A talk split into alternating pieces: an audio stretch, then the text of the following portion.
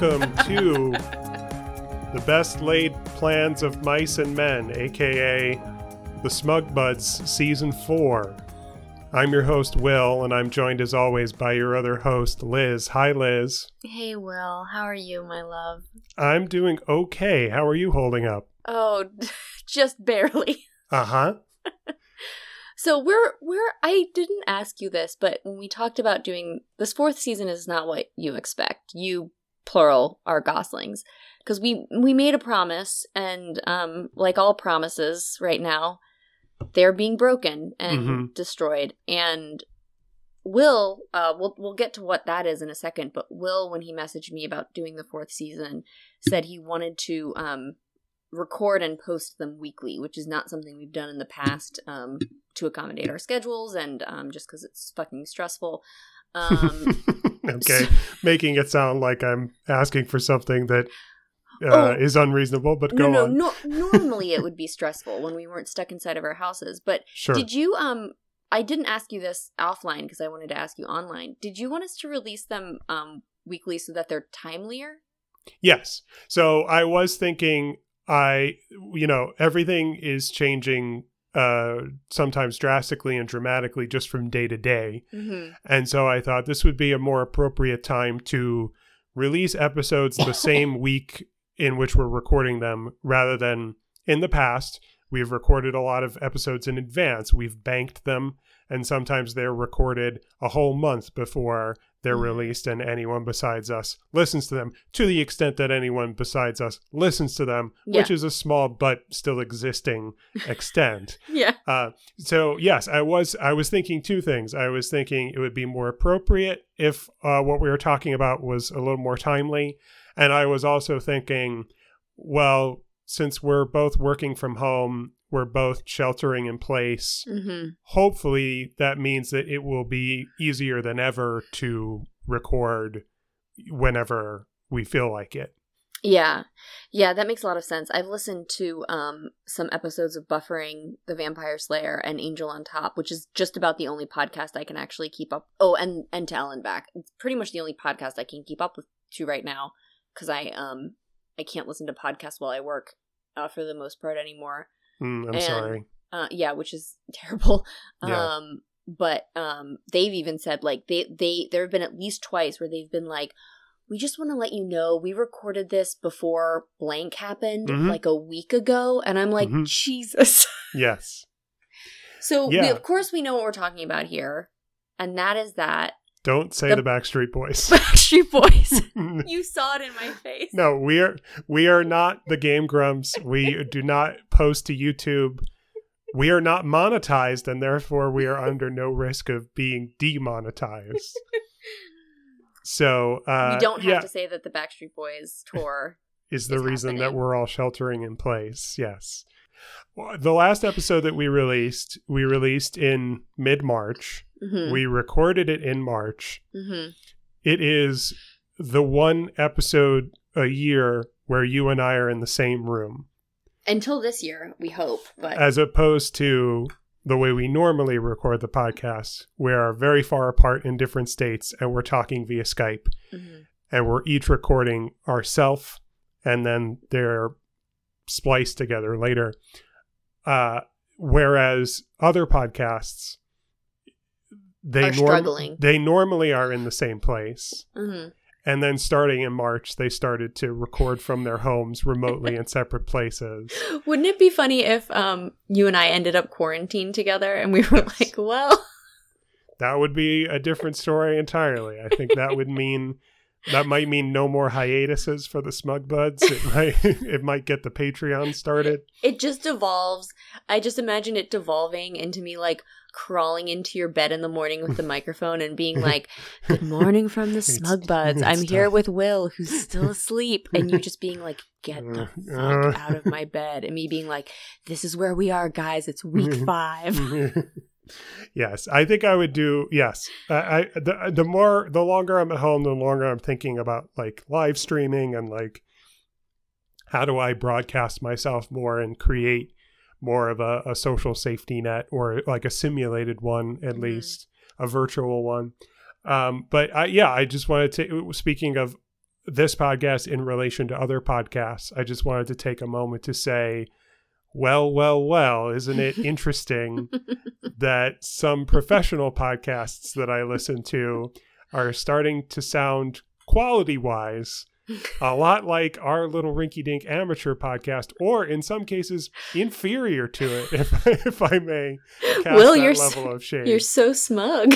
Just just in just in the level of the way that people's, you know, voices sounds, there's a lot of like, it's just like I'm listening to someone over the phone mm. uh, when I listen to certain podcasts uh, nowadays. Yeah, I mean, I will say as a note, I'm always impressed at how terrible sound is over the phone. Yeah. So I thought we would start, as I want to start all of my episodes, and it's up to you if you want to start yours the same way, mm-hmm. uh, with uh, what I am going to call old business. mm-hmm.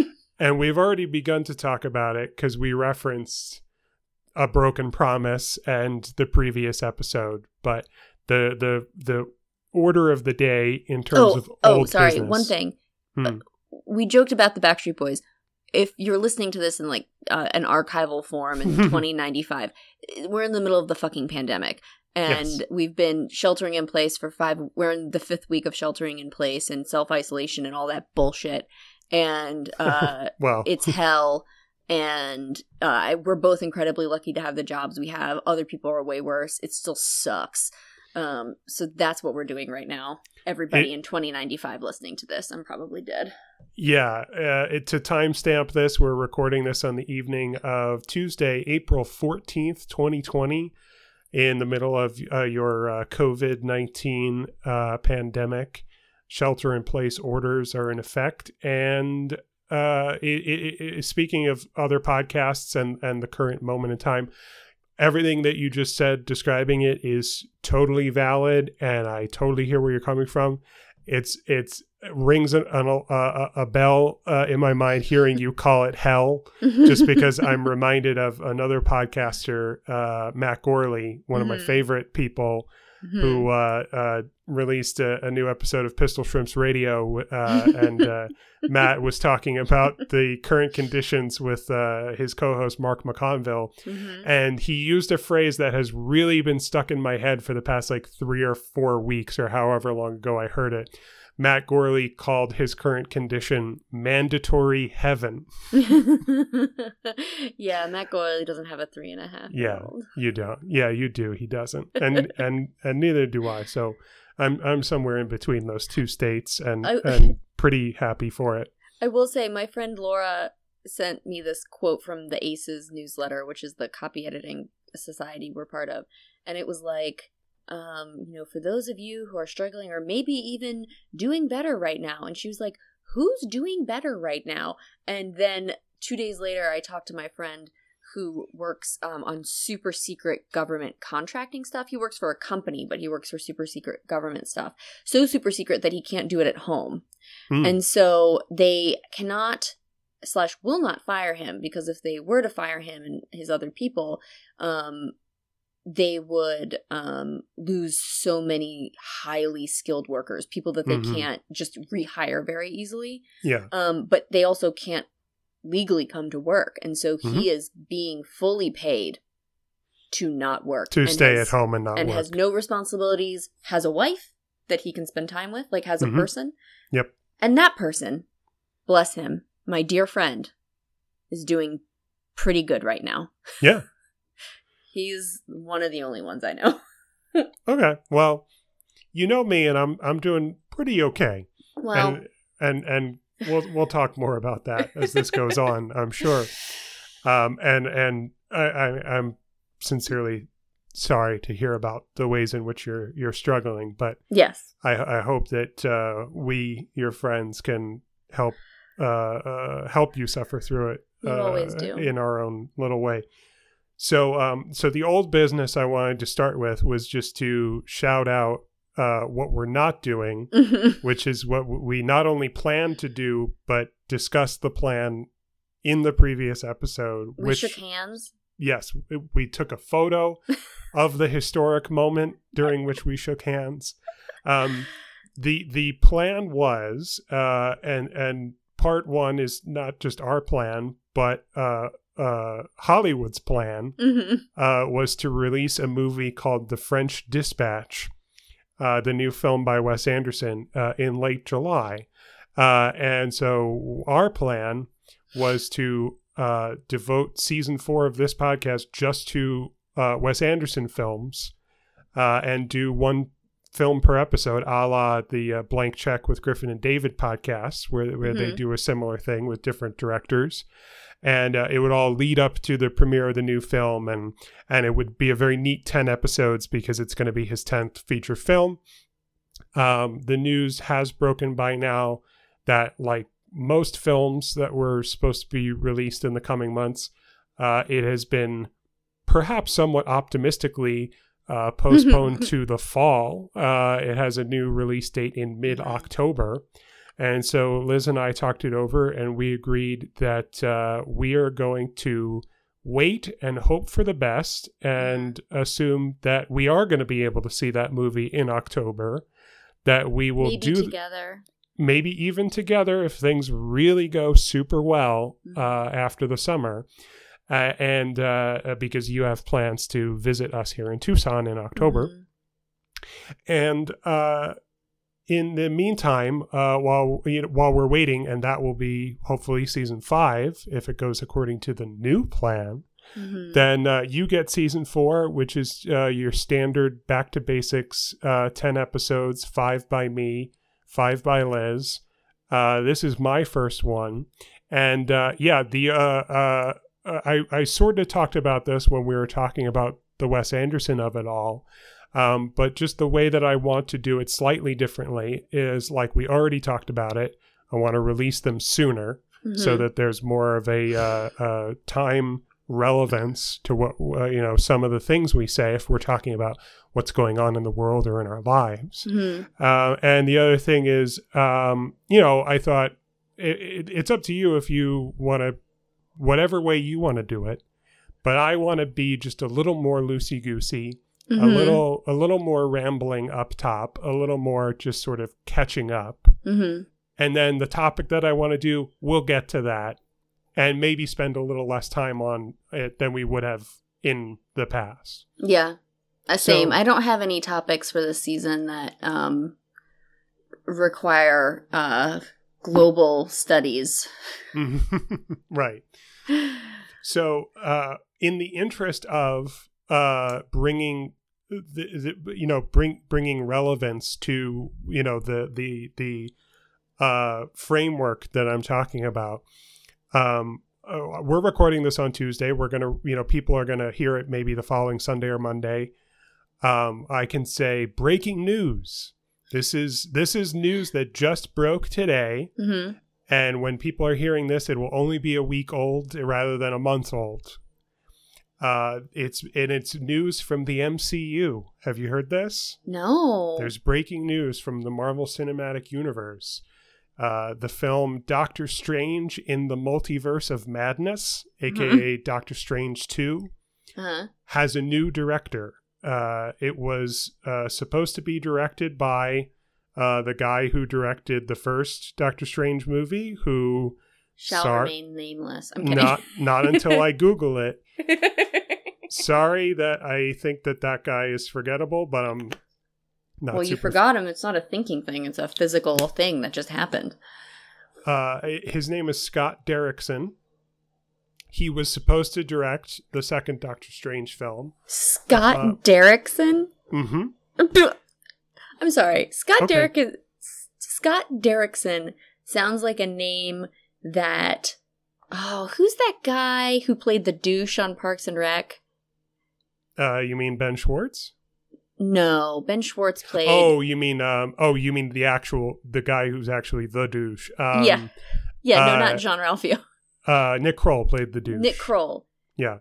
Steve Derrickson. Scott Derrickson. Like, Scott Derrickson. You you slipped like, in the comedy name, trying to remember the name Scott Derrickson. Scott Derrickson sounds like the name of a person in a Nick Kroll sketch. That's a douchebag.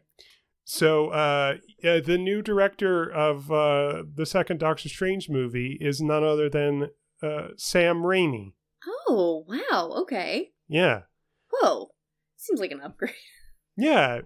Yeah. I mean, from a name I can't remember to uh, a very famous, memorable director. Um, and uh, so if you if you hear that and you don't understand why that might be exciting, I would frame it as thusly. Uh, Sam Raimi it was the director of the three Spider-Man movies starring Tobey Maguire. Mm-hmm. Uh, and he's also the director of the Evil Dead movies. Uh, and he's primarily known as a, a horror director. Mm-hmm. And um, when the news, uh, when when Doctor Strange in the Multiverse of Madness was announced, at the same time that so many Marvel projects were announced, person after person coming out on stage and saying their piece and whatnot, the old director, Scott Derrickson, came out. And I don't remember exactly what he said, but what I understood the spirit of it to be was they announced this next Doctor Strange movie is going to be the closest thing to a horror movie as has ever existed in the M C U. Yes. If it's if it's not a horror movie, then it's at least a horror adjacent uh, movie kind oh of. Oh my movie. God! Yeah, and I'm now so into it. And now Sam Raimi is in charge of it, so uh, pretty cool. Licking my news. Lips at that. Yeah. yeah. So uh, we'll look forward to. I think that's supposed to come out next year. Hopefully, fingers crossed. I have uh, some old business too, by the way. Yeah, let's talk old business. Did you get the email from Kenny? To the Smug Buds uh, email? I guess I didn't. So Kenny sent us an email um, yesterday at ten thirty in the morning mm. when I was in a meeting and said to and he said to me, "Did you get my email?" And I was like, "Yeah." um, the creators of Homestar Runner just dropped a massive three-volume soundtrack. Nice. So this is from Gizmodo. Mm-hmm. So it says, I just dropped, so the tweet from Strong Bad is, I just dropped three volumes, one hundred eighty tracks of background music, jingles, and songs from twenty years of Homestar Runner. And it's on Spotify. Nice. Uh, as I've said before, I don't use Spotify because it sucks and I hate it. Uh, but that's good news about the soundtrack otherwise. Well, I'm sure you can find it some other place, but that's where it was linked to. Nice. Um, and it does say in there that some of the bigger hits aren't on that because they were already on the like Strong Bad Sings album that's yes. been released. But mm-hmm. um, you know, Teen Girl Squad, do do do do do. Mm-hmm. Boop, boop, boop.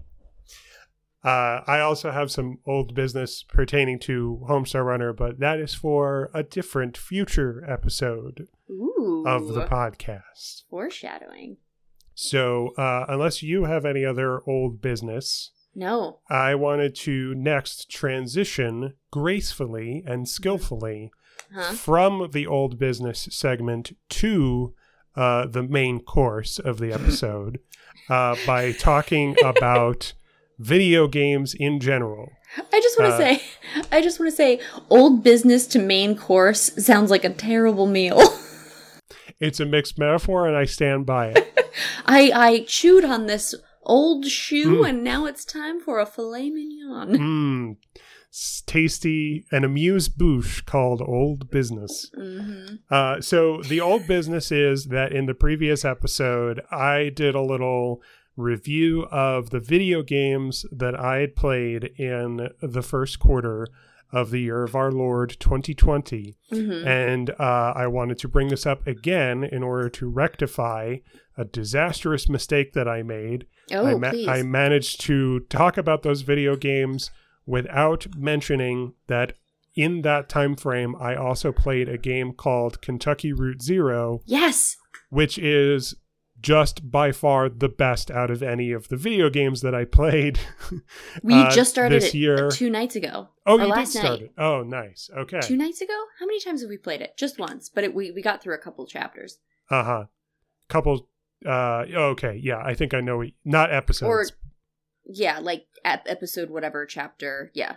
Episode one, chapter whatever. Yeah. yeah. Cool. Uh, looking forward to talking to you way more about that as you experience more of it. Uh, and uh, I'm I'm looking forward to, hopefully sooner rather than later, uh, experiencing it vicariously through Dana playing it, because yes. uh, she really didn't do very much backseat uh, gaming or spectating at all as I was playing it myself. So yeah, I wanted she to needs also to do it as well. I wanted to publicly thank you for recommending that, because um, I like that game a lot from what we've played, but Kenny loves it. It's mm-hmm. like very Kenny, um, which Kentucky you know, Route Zero is. Yes. Which is something I just wanted to clarify, because that is something you have also said about Return of the Obra Dinn, which you just played and was also a recommendation from me, and probably yes. might be the most Kenny work of art I, I can think of that has been created. It's true. It's true. And Return of the... I, I also wanted to thank you publicly for that. I was going to bring that up next, because um, mm. with our brains being so fried... Um, I mean, so just very briefly, um, I've started, I wake up at five forty-five every day. That's a work day now. And mm-hmm. by six ten or six fifteen, I am working. And mm. then I work until four thirty. That sucks. Because I'm non-exempt. And so I basically, no, nobody's like checking in on me on this minute for minute, but I basically have to account for the time that I stop for twenty minutes here or fifteen minutes there to watch Elliot. Mm-hmm. And um, sometimes that's setting up an activity for him. Sometimes that's taking him to the bathroom. Sometimes that's just literally stopping to pay attention to him. Mm-hmm. And um, at the end of the day, I am I am just fried. Because because then, even when I'm done working, I then, you know, Kenny and I are still, you know, cooking dinner and cleaning and caring for him until he goes to bed. And we played The Return of Obra Dinn, I think, fairly quickly. I think you were pretty impressed at how quickly we got through it. I, I, yes, I, I agree. I would say so.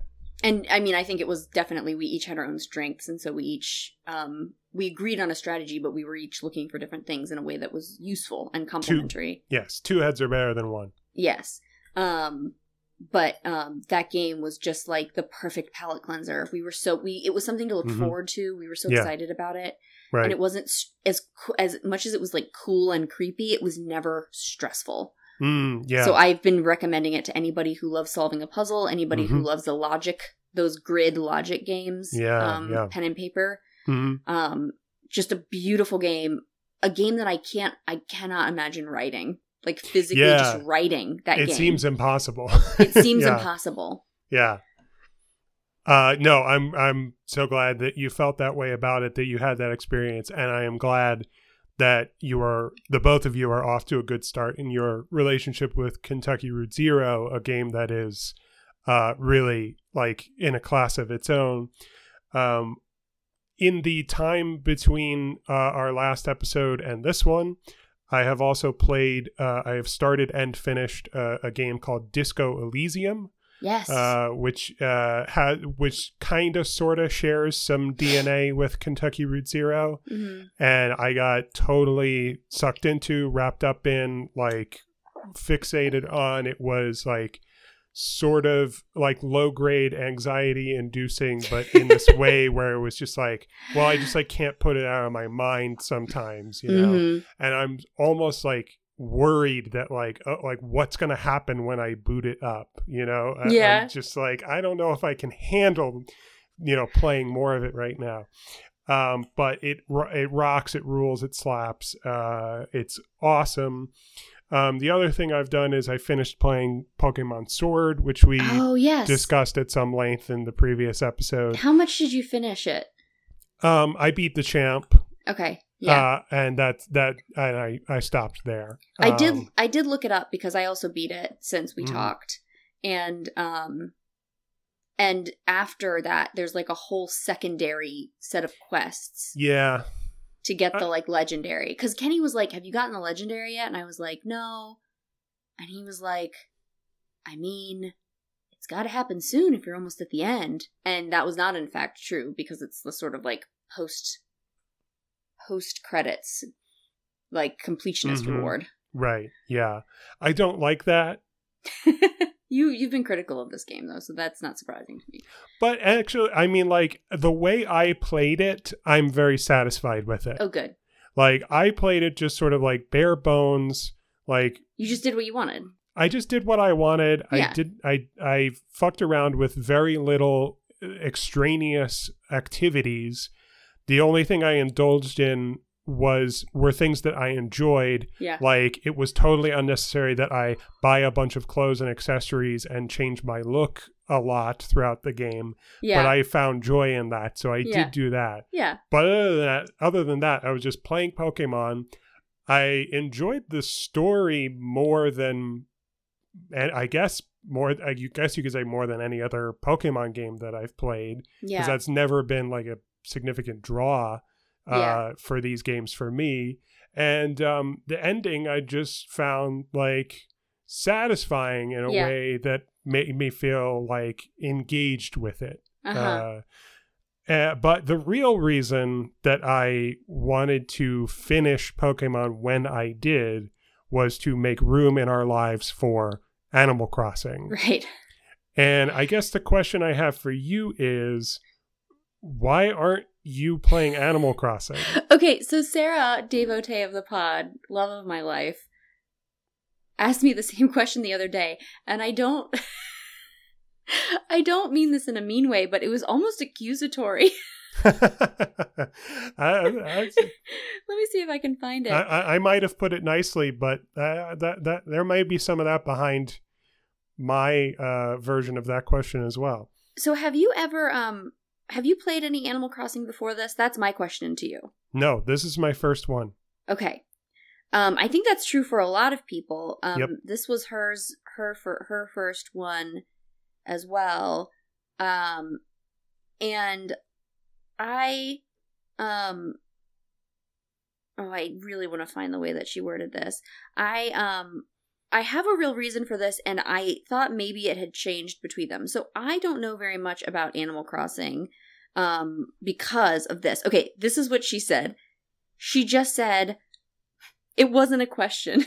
She just said, I am su- I am surprised you're not into Animal Crossing. Mm-hmm. And I said, I don't know. I never was before. It always seems stressful. And she said, haha, why? I didn't play any of the other ones, but I'm obviously doing so now. And this is why I thought it was stressful. Mm-hmm. In like two thousand nine, two thousand ten, you know, just around college times, mm-hmm. um, I'm sure you could look at when the game came out to pinpoint this a little bit better. I was hanging out with my friend Becky, and um, she was playing Animal Crossing on her D S. Okay. And I was like, what's that? And she said, it's Animal Crossing. Uh, you're a, a person in this town with animals, um, but you have to log in every day. Um, and then you owe this dude currency, and you have to get it to him. And mm-hmm. I remember thinking, that sounds stressful. I don't have the time for that. I can't be playing this every day. And I don't like being in debt. mm-hmm. And uh, Sarah said, yeah, I have been logging every day, but it is really what you make of it. And I said, okay. Um, but yeah, so I just, I guess I just had, it was one of those things like, have I ever told you about coconut? I swear to God, this is related. Coconut. My distaste for coconut initially in my life. Oh yeah, that does ring a bell now that you say that. Basically, I thought I didn't like coconut for like the first yeah ten years of my life or something. Sure. And do you remember why? I feel like you now remember. No, it's not coming to me. It's because in Rugrats, Angelica, anytime she would get a candy that had coconut, oh. she'd go, ugh, coconut. Yeah. So sure. I just assumed coconut was bad. And then I remember right. eating coconut for the first time and being like, holy shit. I probably had that association too, although I never thought of that. But I watched a lot of Rugrats, and I never had any interest in coconut until I was like a full-grown adult, basically. Yeah. Yeah. And I think the first time I had coconut, it was in a savory application. It was not in a, which is maybe why I ate it. It was in like mm. coconut fried shrimp. Um, mm, but but yeah, I think the yeah. same thing That's happened a good, with Animal Crossing. Uh, entry point. Yeah. Yeah. Yeah. Yeah. Which is that, um, you know, somebody told me something once and I thought it was stress- stressful and I blacked yeah. out. the, the, the big joke about Animal Crossing that everybody picks up on and everybody thinks that they come to independently and everybody repeats is that this is just like a debt simulator. And it's like, it, it it's not only debt, but it's like predatory loans where you like, mm-hmm. you don't know what you're getting into until you find out how deep you're in. And while that is not inaccurate, mm-hmm. I would say that it tells a skewed story because, in my experience, the reality is that it does not come with any of the anxiety of having debt mm-hmm. uh, because uh, it comes with no deadlines. Oh. There are no payment schedules. There is no particular date or time at which you have to pay what you owe. Uh, you just pay at your own pace what you, what you owe. Okay. And you do everything at your own pace. Like, except for the fact that, like, yeah, there are timed events, but y- your participation in in anything is not mandatory. I guess I... And this is entirely made up then. Because I knew that you had to pay that to Nuki, um, like, bells. Yes. I think I imagined there were times that he got angry, and I have in my head no. this angry-faced Tanuki, but I guess I, I made him up. I, as I've said already, I have no experience with prior Animal Crossing games. I don't know what might be true for those games, but in my experience so far with Animal Crossing New Horizons on the Switch, it is totally chill, and no one will get angry at you. So I wanted to read you this tweet that I read the other day um, that I laughed at because uh, I knew who Tom Nook was, but somebody somebody tweeted, look, the way y'all talk about Tom Nook, I thought the man was real, yeah. an actual landlord. Instead, yeah. he's not a man. He's a goddamn fucking raccoon. And of course, he's not a raccoon. He's a tanuki, as a tanuki, we previously yes. discussed. Thank you but, for pointing that out, yes. Uh, but to a layperson who, again, thought that it was a real person, I think raccoon is an accurate assessment of yes. the situation at hand. He is much closer to being a raccoon than he is a, a real man. human man. So, I don't know. I said, to, she was like, Sarah was like um, doing this thing I often do, which is where I'm like, if somebody will tell me, well, I don't know how, how I feel about something. And I'll say, well, I think you should like it. Here's a small persuasive essay. So, she did that for me. And I was like, I'll keep it in mind. Mm-hmm. Um, uh, and so, maybe I will play it. But uh, I just feel like I have been trying in these trying times to read much more swiftly. Um, because I can't go for walks really. Like I normally on a work day, I go for a walk at lunch, yeah. but I can't do that because I have a child to take care of. Right. So I've been trying to read a lot more aggressively, um, instead of playing video games. Not that there's anything wrong with playing video games. I just mm-hmm. got all those books at A W P. Yeah, right. Exactly. Yeah. And I've been trying to balance out. I've been trying to do some of everything. I've been mm-hmm. trying to read the books I got at A W P. I've been trying to play video games, uh, more Perhaps perhaps not more than ever, but mm-hmm. uh, perhaps more than ever as an adult, uh, and uh, and watch movies and, and keep up with T V and uh, uh, even a, a little bit of writing, uh, et cetera, et cetera. Um, so uh, it's it's been about three or four weeks since Animal Crossing came out, and uh, it, in my I could total I could devote two hours of this podcast just to talking about the new Animal Crossing game, but maybe we'll wait on that until you've had some experience with it, uh, assuming that you ever come around to it. Uh, have you, um, have you, I know you haven't. I wanted to tell you that, um, Off Book, the improvised musical yes. podcast that I occasionally will send you episodes I know you'll mm-hmm. particularly love. Yeah. Um, they've been doing quarantined versions of their podcast, and mm-hmm. they're in a particular place where they cannot live improvise songs together because right. they could never get it to sync. Right. Um, and so what they've been doing is meeting up and recording, and one person has to improvise the whole song, which they right. mentioned is incredibly difficult because yeah. part of the improvising is playing off one another. Mm-hmm. Um, and I'm going to stop you right now. Yes. I have not listened to any of those episodes, but yes. I have seen on YouTube Zach Reno's improvised song about Animal Crossing. Yes, that's what I was going to tell yes. you about. Um, the thing I wanted to mention um, about that specifically, and I don't know how much of it they actually played that you saw on YouTube, but when he was done, Zach was like, did you rip that? And Brett was like, no, I completely recreated that song on guitar for you. Nice. And something that they said, which I'm too much of a, a non-music expert to know, is that that song in and of itself does not have a normal chord progression. Mm-hmm. So it was actually Which is to say, it was actually sort of difficult for him to yeah. figure out. Right. Yeah. That's interesting. Yeah, I hadn't even really thought about that. Um, I uh, think Zaccarino is very funny, very talented, and very cute. He's so uh, cute. Oh, can I tell you some exciting news? Please. So he's in a new Netflix show called, uh, I think it's called... Bruise Brothers. Bruise Brothers. I was going to say yeah. Beer Brothers, but that's wrong. I watched the first episode.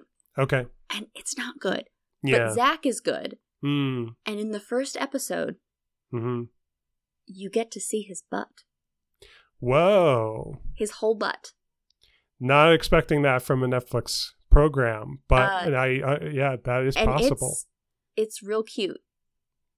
Okay, I'm going to file that away. I don't mean this in like a real sexy way. I mean this in a pure appreciation for a cute little butt. Friend to friend. I friend appreciate to friend. I appreciate you sharing that with me. So um, look yes. forward to more uh, updates about my gaming in future episodes. And now, speaking of gaming, let's talk yes. about a little uh, video game company uh, called Telltale Games. Yes. And this is uh, what we what we start off with is called Getting a Baseline. Mm-hmm. And by way of getting a baseline, I ask you, Liz, uh, what is your knowledge of and or experience with Telltale Games, please? Monkey Island. Ah, Tales of, if I'm Have, not mistaken. Tales of Monkey Island. Have you played any of the Monkey Island games? I'm sure we've discussed this, and I, I truly could not remember.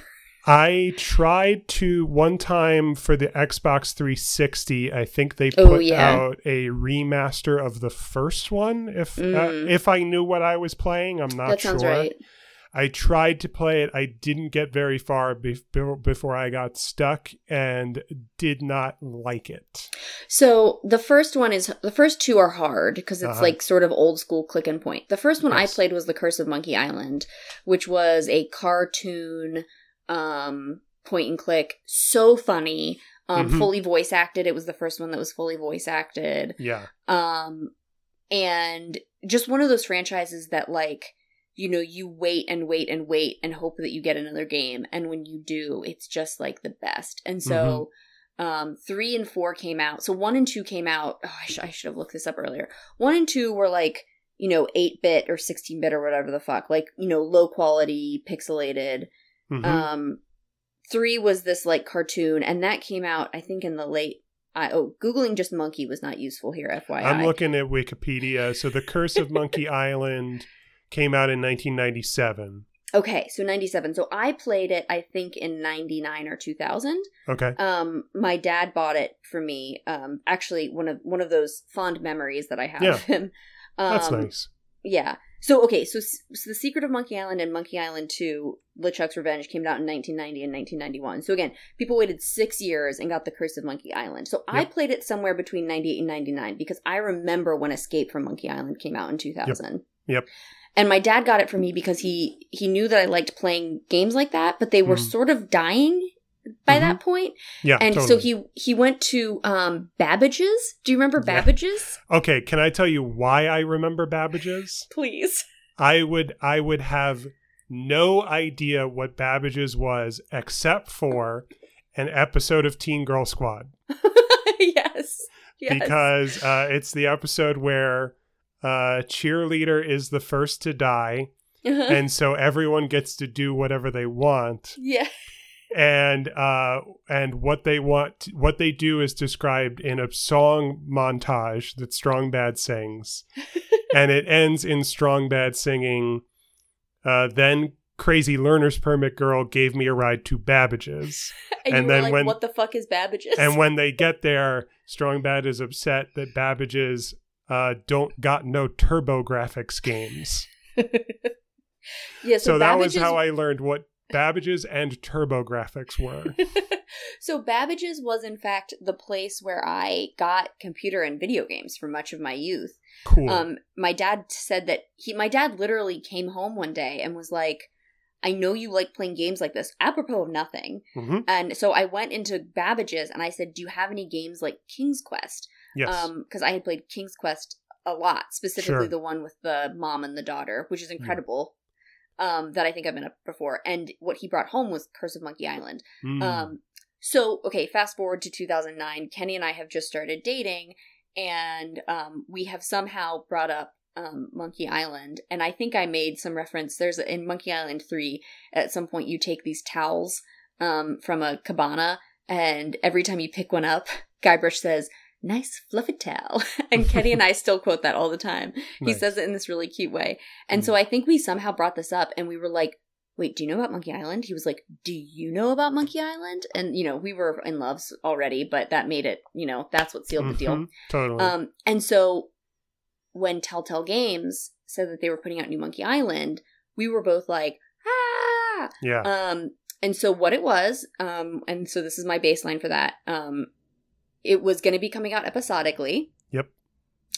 Um, when it was coming out, we were not going to be together, Kenny and I. And so we were playing each episode as quickly as we could so we could then talk about it with one another. Yeah.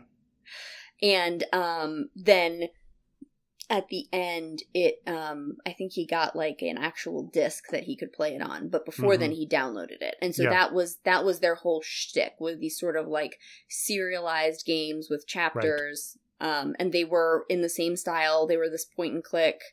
Um, and then I know that they it, they weren't always like that. But um, that was what I think of when I thought of that. Um, yeah. One small side note about Monkey Island, which we could probably do a whole episode on. Um, the dude who voices Guybrush Threepwood, whose name I'm not going to remember, um, he um, went back to record the voice for Guybrush in mm-hmm. episodes one and two. He started in episode three. And he had always been a fan of these games when he got hired to do Curse of Monkey Island. And so when he recorded the voice for episodes one and two, he almost didn't have to use the script because he pretty much had the games memorized. Mm. Where, like, he already had in his head the way he wanted to deliver the lines because he was so familiar with the games, which I think is one of, like, it's one of those facts that makes me so happy because somebody who clearly loved something so much got to do something that, like, really yeah. meant a lot to them. Yeah, yeah, that's really cool. I like hearing that. According to Wikipedia, Tales of Monkey Island is an episodic adventure consisting of five different episodes, which is very common for Telltale Games. Mm-hmm. The first episode was released on July seventh, two thousand nine, and yep. the last one released on December eighth, two thousand nine. So that's the only Telltale game you've played, huh? Yeah, I think I think so. Um, huh. I've Kenny was like, "Don't you remember Kenny? What was that other Telltale game you asked me about?" He was like, "You've played Puzzle Agent, right?" I was like, "Fuck, no." That's weird. That's interesting. So I'm looking at a Wikipedia entry for a list of Telltale games, mm-hmm. video games, and one of them is Puzzle Agent two. Oh, and I see. Okay, and one of them is Nelson Tethers's Puzzle Agent. So I guess that's the first one. Um, so yeah, this is all um, pretty foreign to me, even though this is my topic. Um, I think, like a lot of people, I became aware of Telltale Games. Oh, can I guess? Yeah. Walking Dead. Right. In about twenty twelve, when yeah. they started making Walking Dead video games. So um, that, in my mind, is is the beginning of Telltale Games. Um, actually, Telltale Games is as old as like two thousand four or oh five. Mm. And they made a lot of games prior to that, including the ones that you've just talked about. I've played none of them, but I have, uh, it has piqued my interest that, for example, they made several Sam and Max games. I don't know if yes. you're familiar. Yeah, okay. So, uh, and uh, they also made a Back to the Future game. Um, mm-hmm. seems Kenny right. played a lot of the Back to the Future game, and I saw parts of it, but yeah. I never actually played that one.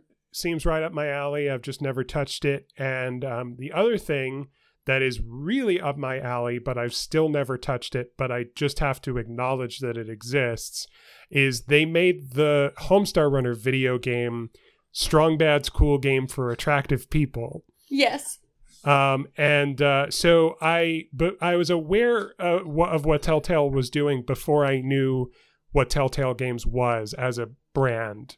Um, when I really became aware of them when I played the first of their Walking Dead video games. Mm-hmm. And um, I didn't play it right away. Uh, oh, okay. I, I was not sucked in by the idea of such a game um, because I didn't care about The Walking Dead, didn't read the comic books, didn't watch the T V show, didn't particularly care to play that game in theory. But two things happened. One is um, it was impossible to avoid the praise for that game. It was yes. like on a lot of like best of the year lists or like people calling it game of the year.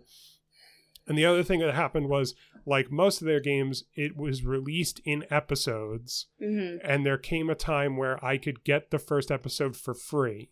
Mm-hmm. And so I just downloaded it for free, thinking, okay, I'll see what the fuss is about.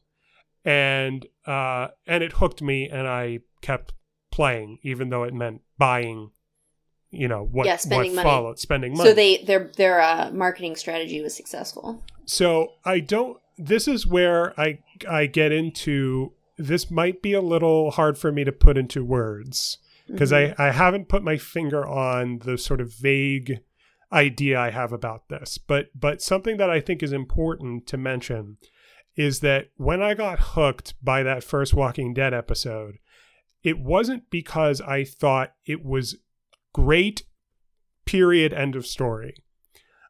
I thought it was interesting and at the same time kind of bad. Really? But, but in in a way that I thought was really funny and uh-huh. also still interesting. And that's how I sort of don't, that's what I sort of don't know how to put into words.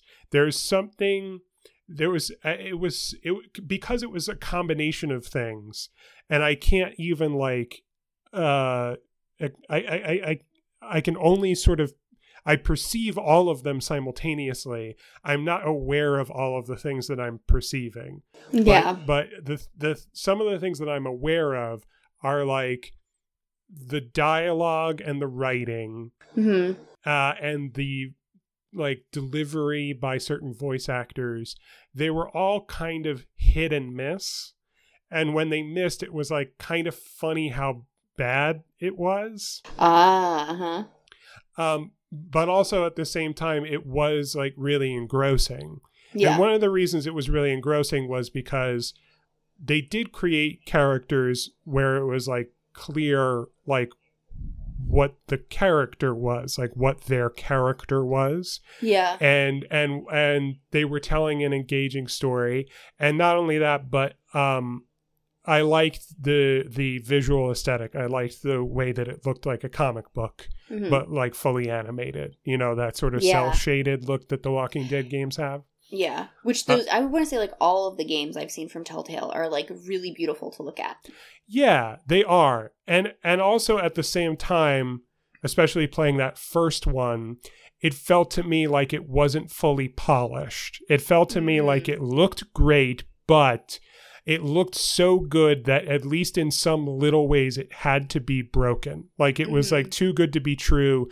There were always just like a few little glitches. And some of that is in the way that it is designed, regardless of the player.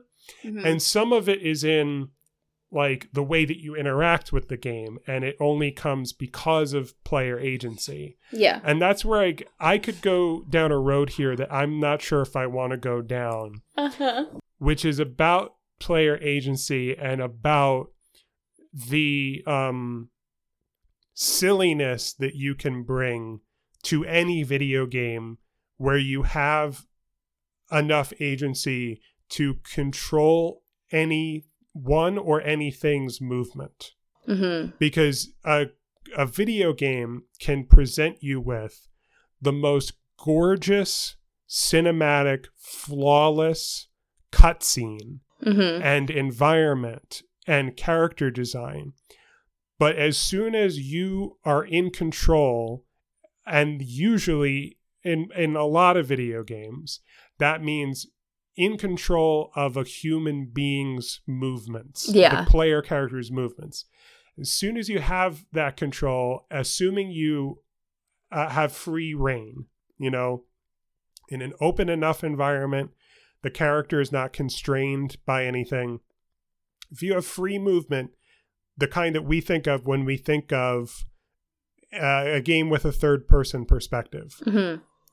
From moment one, you can, and frankly, why wouldn't you, just wiggle the joystick really as quickly as you can, willy-nilly, um, to to see the character just like, you know, flip out. Will. And do little stuttering circles. I've never done that. Why not? But I mean, because short- I like, I want to play the game. I got to get into it. And what if something kills me? Certainly. Okay. But certainly like video games, but a yes, lot of video games you'll play, they, they will have moments where you're not in any immediate danger. Yes. It's downtime. You do what you want. It may not be the very first thing that you do. Yes. But at some point, at the very least, at some point, you will unintentionally make the character do something that looks very co- silly, comically graceless. Sort of like um, how I'm going to bring it to this. Can you guess what I'm going to talk about? I guess I don't. How teabagging became a thing in Halo. Sure. Do you know what I'm talking about? Yes, I do. Okay. Like, I don't think the Halo people ever meant mm. that you could crouch over somebody's body. Right. Yes, that's an example of player agency creating like a meme that yeah. like really becomes like very prevalent, um, and sort of co-opting the mechanics and, and what the mechanics were intend- intended for.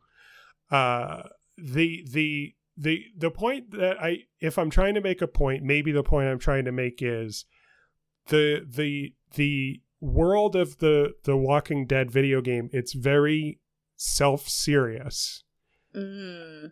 uh, and and you know, circumstances are very dire, and they and they want to not only t- they want to tell a story that honors the Walking Dead source material, right? Which is like it's it's not Return of the Living Dead, you know, it it is it it is a very it's a deadly serious take mm-hmm. on what if uh you know, zombies just, you know, took over the world, basically. What if there was a pandemic that could kill if, yes. healthy people, even Sci- the things of science fiction. So um what so so th- I guess that perhaps in theory is easier to f- pull off in a television show or a comic book or a movie than it is in a video game, where you introduce player agency. Yeah. And as soon as that interaction takes place, there is a huge margin for error yeah. in, in terms of um, the the tone that you that the creator is is is going for, the, the mood that they're trying to evoke, and what the player can can interject into that, whether intentionally or not. Yeah. By by goofing off intentionally, or just by accidentally, like, you know, doing a weird spin with their yeah. character, and it's yeah. sort of like, oh, okay, well, they're not really human anymore, yeah. or, or they're I, they're weird in this way. um, so let's take a break from talking about that to just do a brief aside. Uh, I don't want to go on any longer without acknowledging uh, the tragic end of Telltale Games, uh, yeah. which is not only a thing that happened, but that's that's the title of an article that I'm referencing. Um, how an award-winning studio abruptly shuttered, as told by the people who were there. Yeah. This is published in The Verge, written by Megan Farokmanesh. Sorry uh, about how I pronounced that. Assuming, but she's got Megan wrong. Going for her. Is like everyone's got Megan. Megan. No F. one's gonna miss your Megan. And so, uh, just to, uh, I'm just gonna read a few sentences from this article and link in the show notes if you want to read more.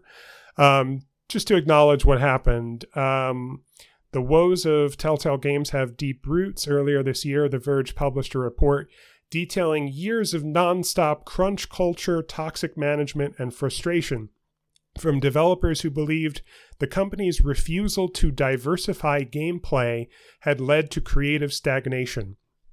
After the company dismissed controversial co-founder and C E O Kevin Brunner in March twenty seventeen, former Zynga S V P and G M of games Pete Hawley stepped in as Telltale C E O in September. Then, in November twenty seventeen, ninety employees, roughly twenty-five percent of Telltale at that time, were laid off.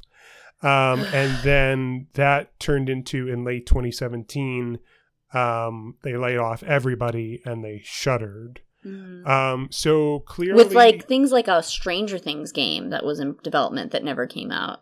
Yeah, they had multiple things in development, and Stranger Things was probably like the biggest of them, um, at least in name. Um, yeah. So clearly things were bad for a long time, uh, and then they proved uh, unsustainable, and now um, Telltale is no more. Um, except for the fact that um, there's an addendum to that story in the present day, um, which is that some other company um, basically bought the brand and the assets of oh, Telltale. Really?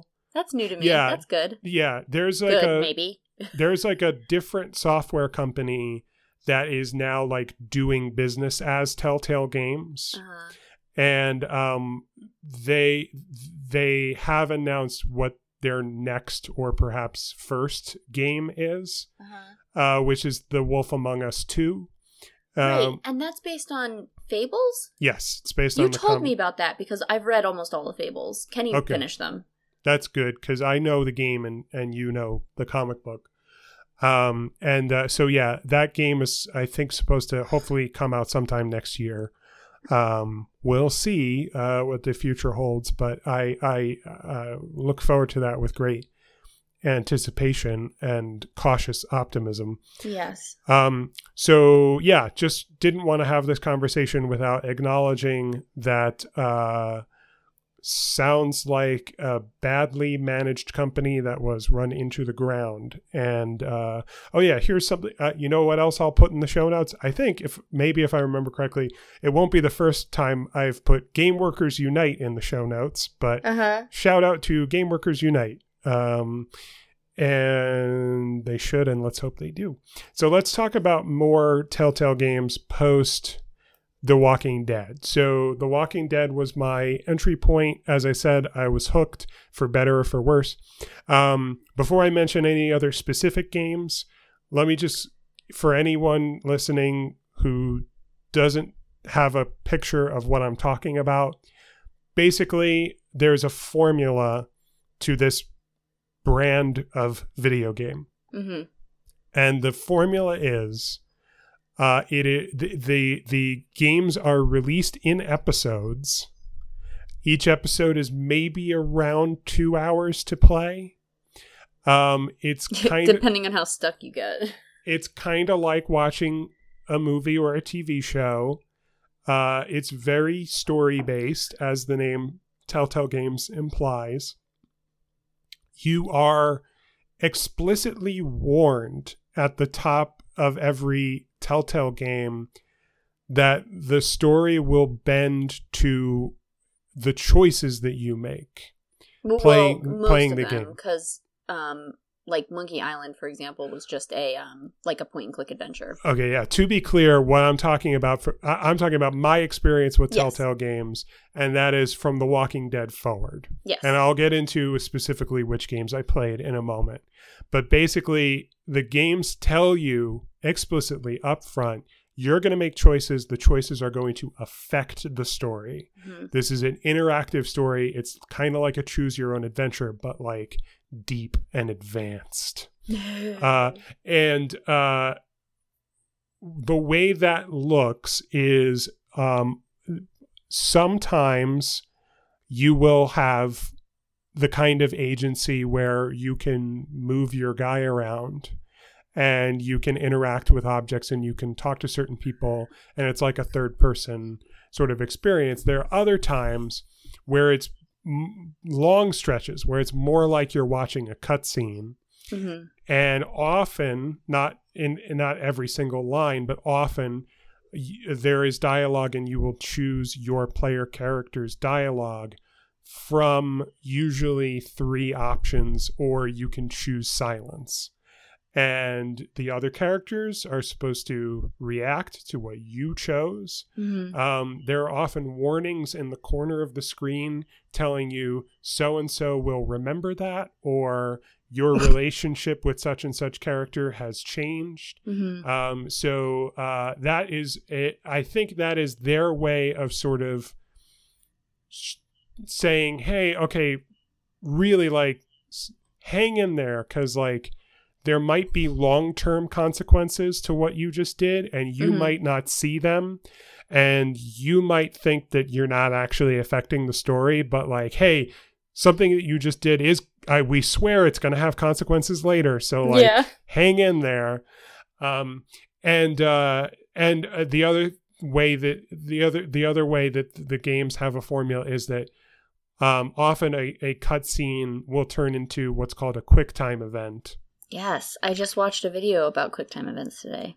And and basically, maybe you can say better what it is because you just don't watch that video. But it, but basically, what I understand is it's like um, the the interactivity is um, action is happening, and action will pause briefly um, and just with a symbol on the screen just tell you what button to press. Yes. And often it is just a simple button press, but then also sometimes it gets a little bit more complicated, like you have to repeatedly tap the button, or you have to press a combination of buttons, mm-hmm. or you have to push in one direction or another in particular with the joystick. Um, and it's a QuickTime event because it's action that you participate in just by pressing the buttons that you are told to press. It's not like an an actual action game where like you have to but- choose which buttons to choose. The buttons are assigned to certain actions, and mm-hmm. those buttons will do the, you know, A is punch, B is kick, and that's going to reliably stay the same. No, it's just press the button we tell you, and you and you'll get through this, and, and it do might, it quick because yeah. if you don't, then you'll fail and you won't get through it, and you'll have to start over. Yeah, the, the video I watched today, I was recruited to do a um, thing at work where um, you basically present a TED Talk or a TED Talk-like video yeah. and then lead a discussion about it. But they're right. supposed to be related to my company's core values. Ooh. So the core value that I was looking at was innovation because it meant I got to talk about poetry. Ah, nice. But the other one I looked at was I found I wanted to um, do something on design and um, in to tie to our value of innovation. And mm. um, the I wanted to do something on like curb cuts. Mm. And so that's what I ended up finding. Um, do you know about the curb cut effect? I, I don't think so, no. So briefly, curb cuts. Do you know what curb cuts are? Oh, actually, I think you told me this already. Is this the um? This is this is the curb cut effect. A curb cut is where the curb slopes down into the road, and that's for physically disabled people, like people in wheelchairs. Yes. Um, and uh, the effect is that we all benefit from it because we yeah. all use them. So this video was talking about curb cut effect, uh, the curb cut effect in video games, and that having things like a story mode yes. benefits not just people who maybe don't can't play a really difficult video game, but plays people maybe like parents who have like twenty minutes to play a video game and don't want to like can't really get caught up in doing something where they can't save. Yeah. Um, but one of the things they were talking about was QuickTime events. Um, they they also pointed out that you should probably call it story mode and not like baby mode because that's condescending. Sure. um, but it was saying that QuickTime events oftentimes, very often, include button mashing. Yep. Um, so like a a a a a a a a. Some people and physically can't do that. Physically can't do it that fast, and um, having just a sustained button push would probably probably and usually has the same amount of um. tension that's created, especially because a lot of times the things that people are doing in QuickTime events, and they had a cute little graphic, are like hanging on a ledge, yes, or like pushing on a wall, right? Yes, I uh, the thing I think of is pushing. Yeah, there are a lot of times where they use that mechanic. I'm talking about Telltale here, where you have to repeatedly press the button, and what that means is your character is doing a thing that requires stamina, and yeah. often it's like, you know, pushing on a door that the zombies are pushing against on the other yeah. side, you yeah. know? And so, yeah, it is supposed, it's supposed to create a ludonarrative resonance mm-hmm. that what you are doing physically with your body is a, some kind of, bears some kind of similarity to what the yeah. character is doing. Um, and, uh, yeah, you could make a case that if there were no button mashing, then you would lose that resonance that comes from the physical activity that you have to do with the controller. Um, but, um, the option, the option should be there for people who need it or will find it useful to have an alternative. Mm-hmm. Um, and any, the, anyone who says differently, I have no patience for. There is a, there is discourse. There is a lot of discourse, online discourse yeah. about uh, accessibility uh, in video games. And uh, I have no patience for it unless it is saying that there what, should be it. What you're saying, which is that, yes, the, the more Access- accessibility for, for different people and different abilities, uh, the better. Often, the, often the, I, I've seen games use ter- uh, the terminology of like assist mode uh-huh. instead of story mode or the the condescending baby mode or, or or something like that. The thing I saw at the end of this video, which we'll at this point link in the show notes, was saying that um, you know, if you can, just have it be something you can turn on and off. Right. So so if you like uh, subtitles, have it yes. so that you can turn them on and off. Text yes. size adjustment, have it yes. so that you can do it. Right. Um, and also that you have to think about these things first because they're incredibly difficult to implement at the end, but they're yeah. fairly easy to do along the way. Right, right. Yeah, you have to to integrate it early. That makes sense, and, and that's interesting. Um, uh, yeah, I want to see that video myself. That's, I'll send it to you. Sounds up my alley. Um, so that's the Telltale formula in a nutshell. The other thing uh, I want to add to that is I'm going back to uh, the uh, article I referenced earlier. Here's another excerpt. Um, For some at the company, Hawley did not bring about the radical changes they had hoped for. One employee described the company's direction under him as business as usual on a fundamental level. Quote, make an expensive deal with an I P holder, aim for an unrealistic deadline that forced us to rush production, and hope we cross the finish line without burning out, unquote. In the end, the company was unable to recoup financial stability. So wow. the reason the reason I pulled out that um, excerpt is because I just wanted to uh, reference uh, make an expensive deal with an I P holder. That's That's the other part of the Telltale formula that has nothing to do with how you play the game, but it has everything to do with what these games are and why they sold and why I played them to yeah. the extent they, that they sold and to the extent that I played them is that um, there is uh, that, that, that after they did that walking, I guess, you know, they had done it before, as we said, with Homestar Runner, with with uh, Back to the Future, et cetera. But even, even with Monkey Island, but even it's yes, ni- pretty niche. Right, exactly. Um, once they cross that Walking Dead threshold in terms of recognition and popularity and success, it was okay.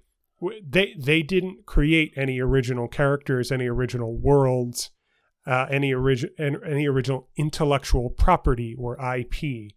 Um, they made deals. Um, to get uh, really uh, widely recognized I P mm-hmm. and make their type of game based on that and get yeah. to play in that world.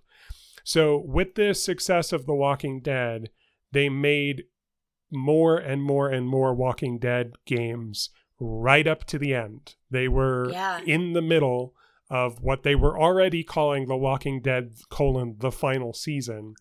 Um, they it was already called that. They were in the literally in the middle when it shuttered, and it looked right. like that game might not even get finished. And then, I think, if I understand correctly, many of the people who were working on it um, were contracted by a games company called Skybound, and they and they finished it.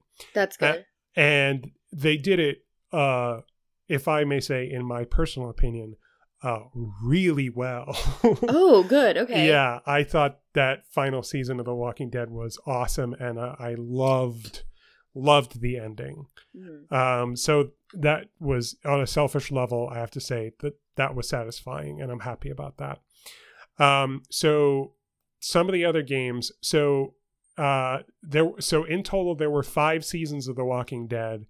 When I say five, that's including one of them is more of a spin-off. It's shorter, and it's The Walking Dead Michonne, which I is love Michonne. Uh, yeah. So, so I, I guess maybe it's sort of important to mention that when they made these Walking Dead games, what they did was they created their own story in the world of The Walking Dead. But right. in the first episode of the first game, if I remember correctly, it's been a while, but I think you interact with two characters mm-hmm. who, if you watched the show or read the comics, you would know. Yeah. But you play as an original character, and most of the characters are original. Um, and that, and that's, and then after that first episode where you, I think you interact with Glenn and Herschel, if I remember mm-hmm. correctly. Those are um, names. Yeah. Uh, after that, there's, there's no, there's no more of that. That was just like to get the fans in. And well, then, yeah. And to also introduce you into the world. Sort exactly. of. Exactly. Yeah. And then it's, uh, and then it's all original except for Michonne, which was its own special sort of spin-off thing where it's like, you love Michonne. You, now you get to play as Michonne. Yeah. And we'll do this sort of side story. It's sort of, I think it's in the canon of the T V show. Oh, that's interesting. I, d- I didn't watch the T V show enough to know this for certain, but I think it's a kind of like, if you watch the show, you might be wondering, what was Michonne up to during these episodes where you didn't see her? Well, play this yeah. video game. Um, and I did play the video game. It was cool. Um, after that first Walking Dead, um, they made a game called The Wolf Among Us, which they couldn't call Fables because there's a really famous video game series called Fable. Yes. So uh, the comic book that it's based on is called Fables. Um, the game is called Wolf Among Us. The Wolf Among Us is a prequel. Mm-hmm. It takes place before any of the events of the comic, and therefore you could say that it is in canon um, without like directly affecting any of the continuity comics. Of the yeah. comics. Um, I've only read like the first arc of Fables. Okay. And I did that after I played the video game. Uh-huh. Do you want me to explain the premise of the yeah. comics? Why don't you say your piece about Fables before so, we move on? I've read, I, I think I have like um one and a half of the books left because the, the like compendiums. Mm-hmm. Um, so I don't know how it ends exactly, but basically um there's, you know, all of the fables that you know and love uh, got ousted. And now live in New York, basically. Yes, in a real world New York. New York, um, in a place called Fabletown. And mm-hmm. this place is severely um, enclosed by magic so that normal mm-hmm. people can't get in. Right. And um, it's all of your faves. Uh, and one of them is the Big Bad Wolf. Um, right. Belle is there, who's Beauty. She, her name's Beauty. Snow White is there. Um, Red is there, uh, uh, Red, Rose Red is there, who's Snow White's sister. Um, and in, in some folk tales, um, there's, uh, and then over, and then there's also, there's also a, a farm upstate where all of the animals that are magical that don't have a, uh, sort of, um, human skin. I forget what they call that. So glamours. Like, glamours. Yeah. So the, um, the wolf, um, who, what do they call him? Bigby. Bigby, Big Bad yes. Wolf. So Bigby, um, he has a glamour to be a man. Mm-hmm. Um, he can shift back and forth. His father's the North Wind. Um, and so he can live in the town. And there's some uh, racial stuff, not racial, but like sort of like, you know, people who get like treated differently, the characters mm-hmm. that get treated differently. And so the story is about like, sort of the shifting politics of that. Mm-hmm. Um, and it gets fucking dark. Right. Um, part of the reason I actually stopped reading it is because there's an arc about one of Bigby's children pretty late in, um, uh, uh, going to a sort of land of forgotten toys, um, which was so deeply sad and upsetting to me that I was like, I need to take a break from this, and I haven't picked mm. it up again. That was maybe like nine months ago. Oh, that's interesting. I, I, it's interesting you were reading it that recently. Yeah, so in the video game The Wolf Among Us, you play as Bigby, uh, and uh, it, it is, uh, as as I believe the comic book does, but it's sort of easier to realize this in a medium like video games where you have uh, audio and animation. Mm-hmm. It, it has a very film noir uh, aesthetic uh, to it, and Bigby is basically a, a detective on a murder case. And that's the story. It's like a mystery story of like trying to follow leads and stuff. Um, oh, one more hmm. note. I don't love the cartoon style of the books. which, the the art, you mean? Yeah, it's sort of like very old school comic-y, mm-hmm. which is like a little bit hard for me to look at. Yeah. Um, which is, I mean, I feel sort of like uh, maybe spoiled or something saying that. But mm-hmm. um, the... I have seen the graphics for The Wolf Among Us, and they're very true to what those characters look like, but better. Yes, uh, yeah. There, there, there's a reason why I read only the first arc of Fables, mm-hmm. and that's because I thought, okay, um, that's well, that's fine. First, after I read the first arc, the first is one. Very standalone. Uh-huh. I will say too. Yeah. Um, and then it gets sort of like you just keep reading and reading. Mm-hmm. And the other thing I do want to say is that um, I read all of these because of my book. Right. Yes. Which, Which is, we should is the, plug. The first episode since my book has come out, Ashley Sugarnash and the Wolf is yes. now out. I'm sorry. I'm week. sorry I did not introduce you as celebrated author. author. Yes. As um, I should but have. That's part of the reason why I read through all of that, because at the time I was like. Um, you know, I started reading them in grad school, and uh, I think my friend Alicia actually gave me the first copy, or Kenny, maybe maybe Kenny told me about it, but then Alicia gave it to me. But um, yeah, I was just like, I need to know everything about the wolf in popular culture, and like this was like the mythic big bad wolf, so mm-hmm. that's why I, I ended up reading everything. I guess right. he's actually the only redeemable one. I said in my reading that there were no redeemable wolves, and I guess I was wrong. Yeah, that's interesting. Uh, yeah, I, I hadn't thought of that. Um, so you read it sort of partially as research, and yeah, if, maybe if I kept reading, I, I would have been absorbed by it, but I wasn't so absorbed by that first arc that I... Remind me, remind me to tell you something off air so we okay. don't take up more time. I will try to do that. Um, so uh, uh, back to the list of games. Um, I have played uh, most of these post Walking Dead.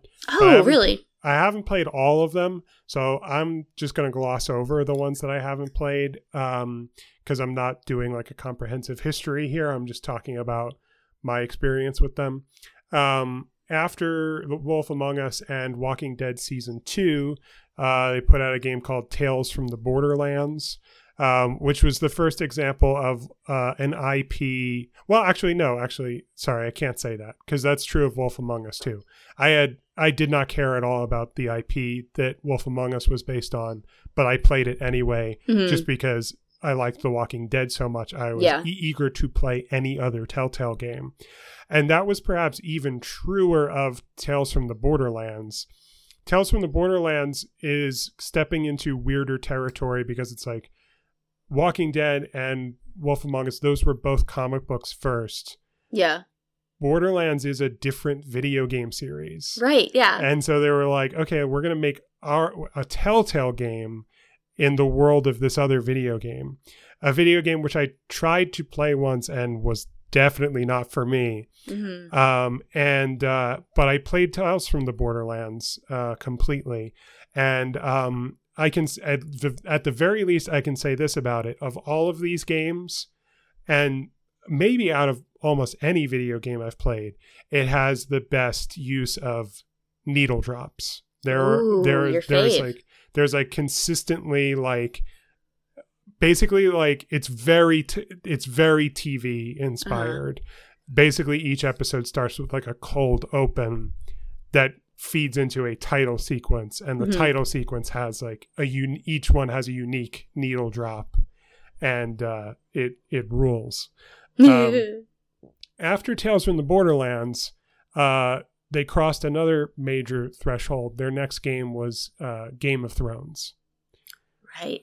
Which uh, was uh, a lot like The Walking Dead in that they said, okay, we're going to tell a new story where you're going to play as original characters in this world that you know.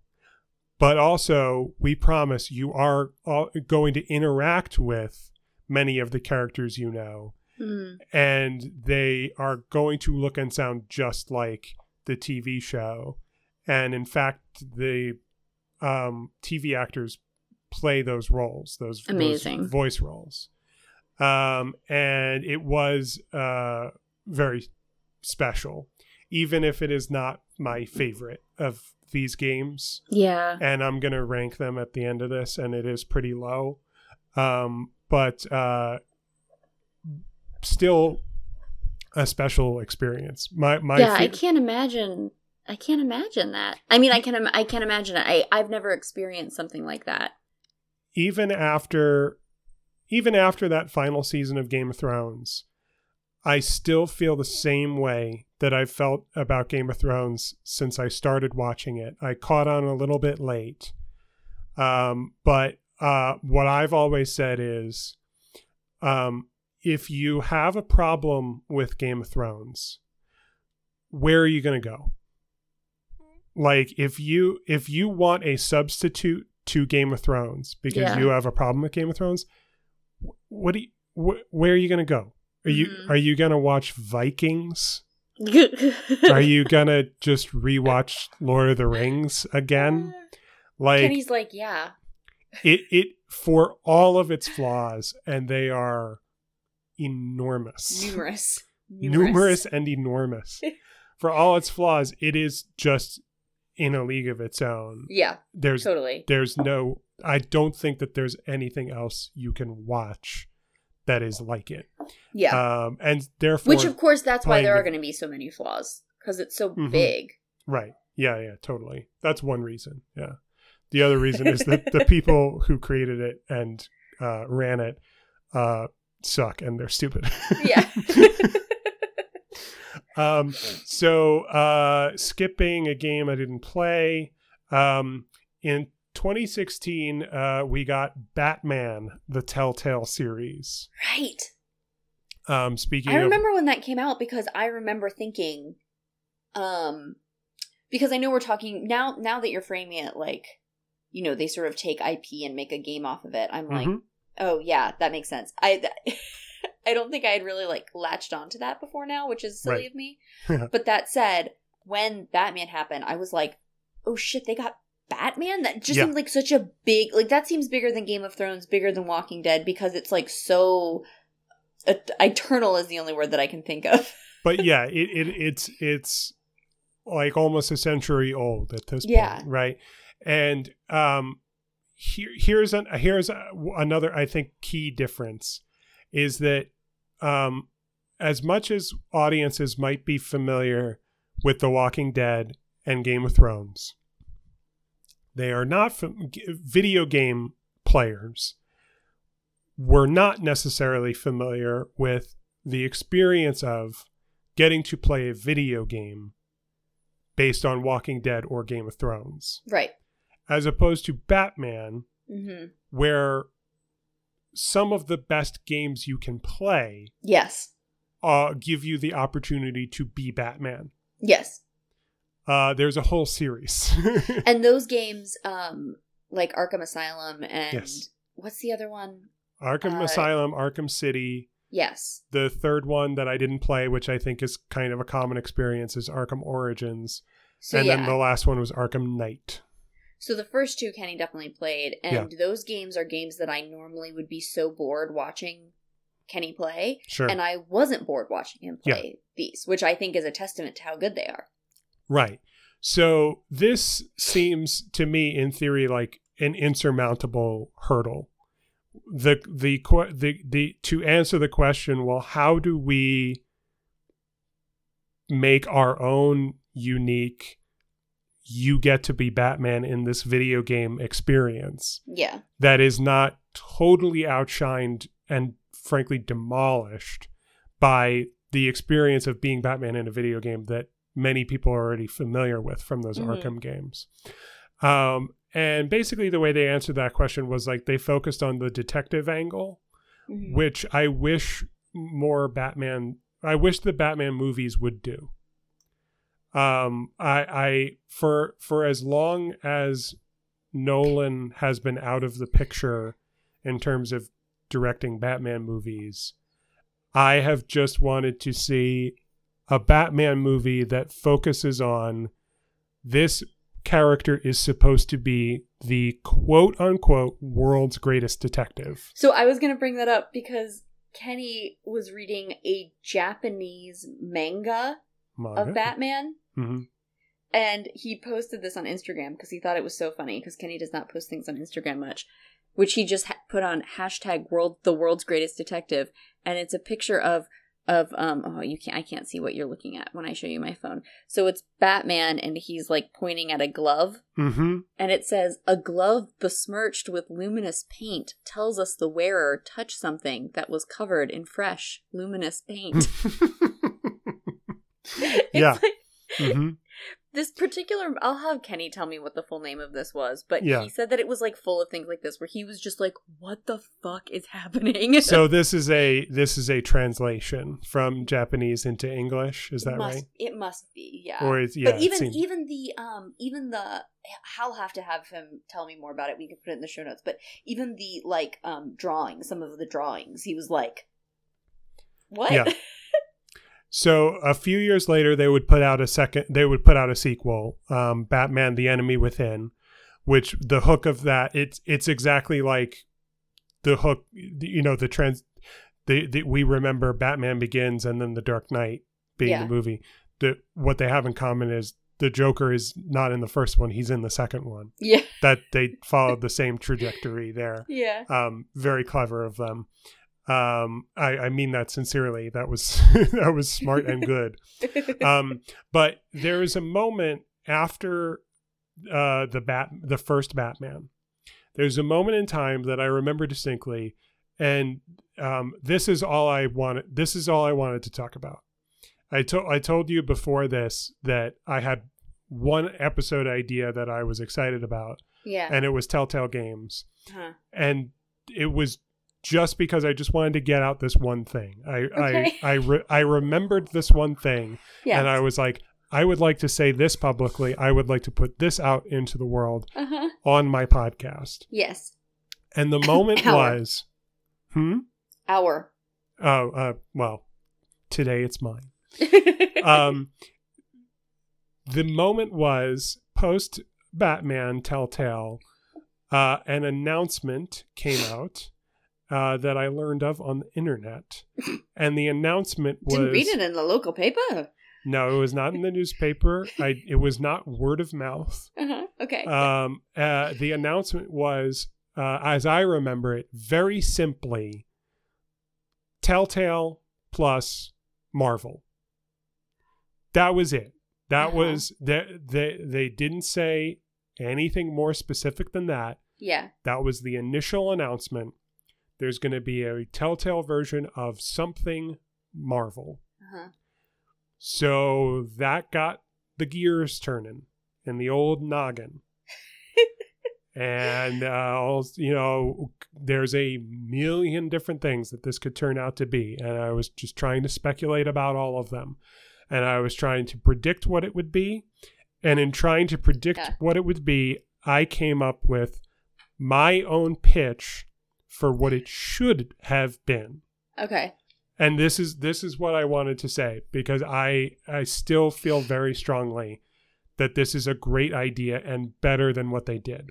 Now, there is one sense in which I can acknowledge, I have to admit, it's not better, and that is marketability.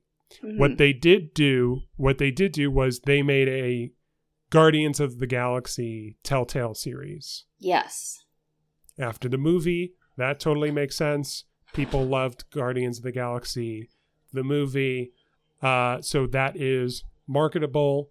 It's a popular I P, uh, and it is something that makes sense for them to play with in their video game arena. Especially since those movies are so fun compared to all the other ones. I mean, which the other ones aren't not compared fun, to some of many of the other ones. But so many of them are, um, like those are like, you know, we talk about like the music in those. Like those yes. are specifically just like bouncy, I would the say. The Guardians of the Galaxy movies are somewhat uniquely joyful yes. and exuberant in yes. in the M C U. So it makes sense in theory. Yes, I keep saying in theory in this episode. Um, so uh, uh, just acknowledging that.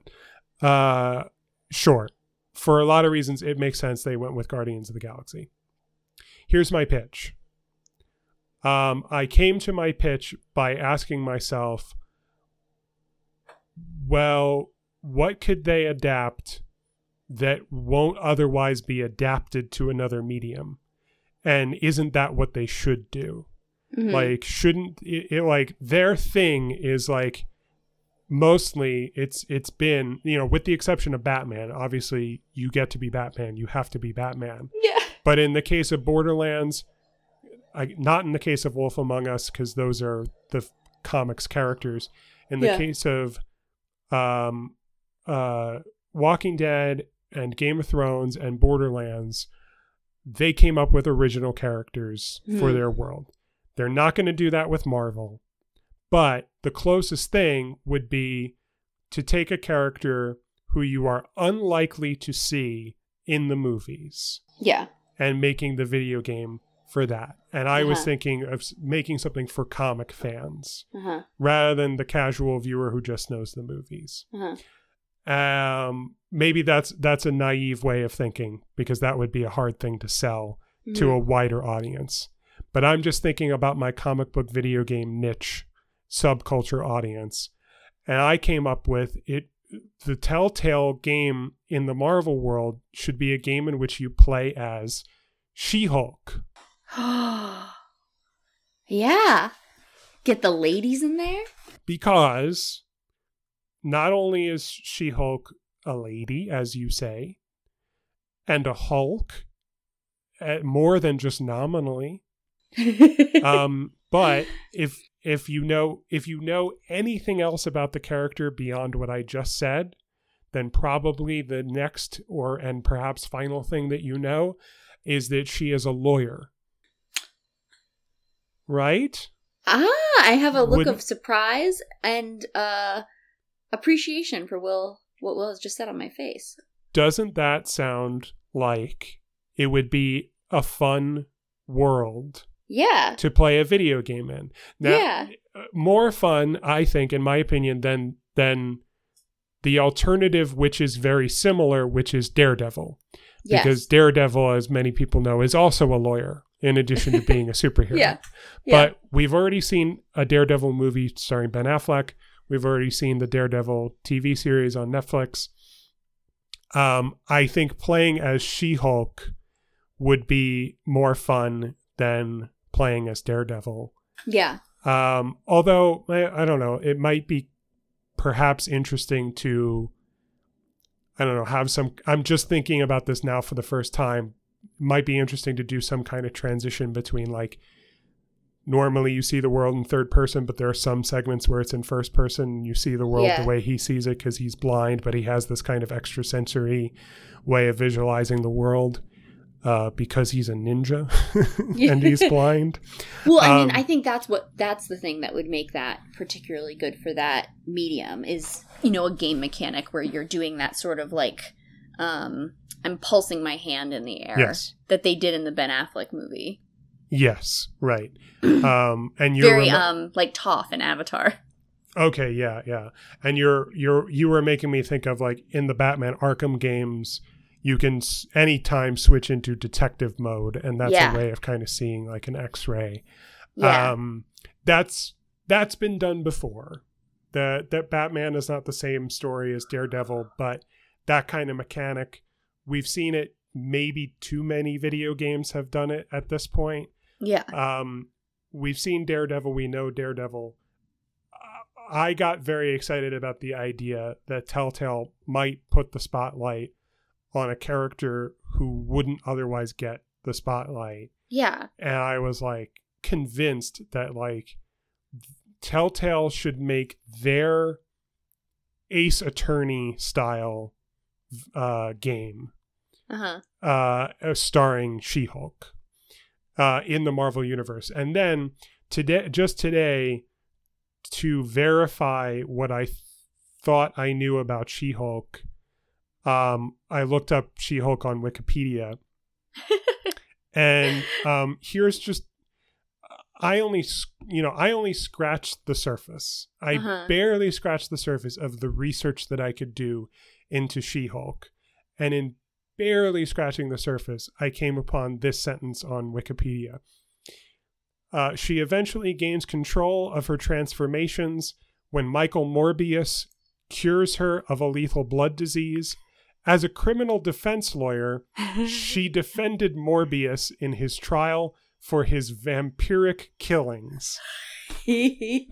Cool. Yeah, that's cool. Adapt that. Make a She-Hulk video game that is story-based, uh-huh. but where, once in a while, for fun, you get to you Hulk out and rampage and Hulk smash. Got to ape, You get to uh, ape out. Oh, I love ape out. Don't get I me started on ape out. Um, the uh, uh, but the main thrust, because it's a story-based, story-focused video yes. game. The main thrust is you. You're a lawyer with a client, mm-hmm. and and now now I can add to my pitch just based on that Wikipedia sentence. That client is Morbius, the living vampire. Cool. I love that, Will. I love that so much. I'm sad and angry that we didn't get that thing that I came up with. You're sad and angry that you didn't you didn't have a completely different career path that involved you being hired by Telltale Games and getting to pitch and then execute a video game. I would have sold that so hard. I would have bet my life on it. Um, so uh, just real quick, um, because we're talking about um who who will get the spotlight, I sincerely thought to myself, well, they should do the She-Hulk video game not only because we haven't seen this character on the silver screen, but yeah. because we never will. Yeah, that's what I, I thought. That's that's just that's just never gonna happen. Yeah, She-Hulk is one supposed to be one of the Disney Plus series that we get eventually. Right. Has she been uh, cast? I don't think so. And um, it it may or may not. Ne- yeah, I, I don't. Yeah, that's all I know about that. Okay. Is that that was one of the things that they announced was eventually coming down with, like, yeah, Miz Marvel was one of the things they, they announced. That's like a ways away. Maybe it'll never happen, but it's supposed to. The Miz to. Marvelous life of. And, The yes, the, yes, there. It's the, going to be their Miz Missus Maisel. Uh, it's going to have a real Gilmore Girls vibe. Oh God. Um, uh, the uh, the other the other spotlight moment, to, you know, silver screen shout out to mention is that do do you know about the Morbius movie? No. Oh, okay. Do you know about the character Morbius, the living vampire? That that's a real name that I didn't just. Pull out of a hat. No, I don't. I don't. Okay. I didn't before just now. Morbius the Living Vampire is a real Marvel Comics character who was a Spider-Man villain. Uh-huh. Uh, and you remember the Venom movie starring yeah. Tom Hardy? Oh, so yes. I so, didn't see it, but I watched that trailer every time it came on. I also haven't seen it. The, surprisingly enough, there are superhero and comic book movies that I don't see. Yeah. Um, and uh, that's one of them. And... Um, That's not an M C U movie. That's a that's like a Sony offshoot. Yeah. Sort kind of sort of in collaboration with Marvel. Mm-hmm. Um, but they they Sony wants to continue making their own Spider-Man movies, mm-hmm. but they're like they're doing like spin-offs since the mainline Spider-Man movies are in the M C U. Right. That was um, the deal. And the next spin-off is a Morbius the Living Vampire movie. Holy shit. S- starring Jared Leto as Morbius. And and lest you think that this is just speculative and it's like one of those things that like Deadline says this is going to happen and then it never happens. It's just a meeting that someone had. There's a trailer for this movie that you can watch. Can you please describe like the range of emotions I just went through? Um, just various shades of bafflement and perhaps a hint of disgust yeah, uh, I think was that's thrown accurate. in there as well. I think that's um, accurate.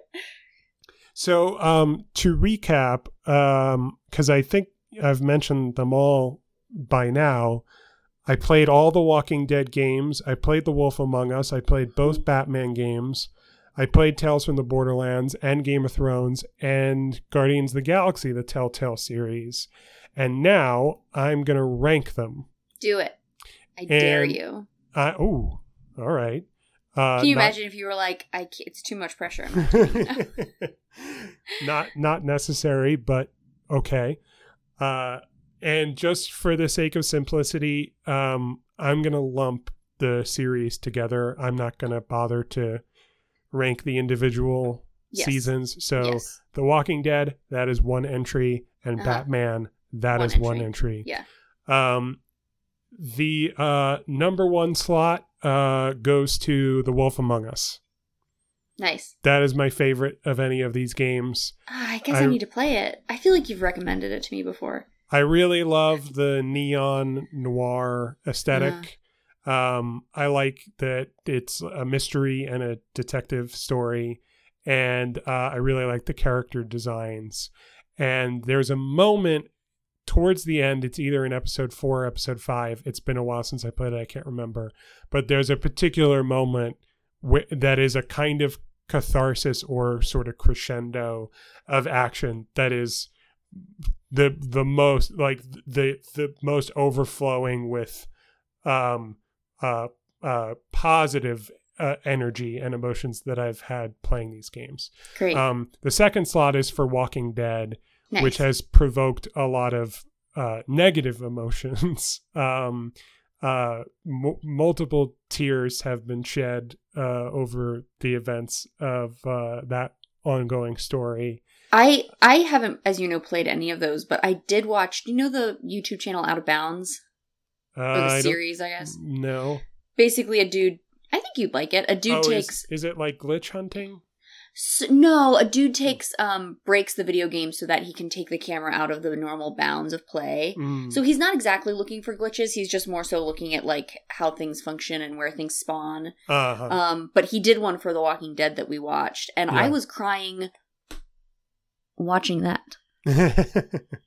Yes, just getting getting glimpses at the at the story and the yeah. content. Yeah. Um, so yeah, very powerful emotions on the other end of the spectrum. Um, playing those games. The third slot I would give to the Batman series.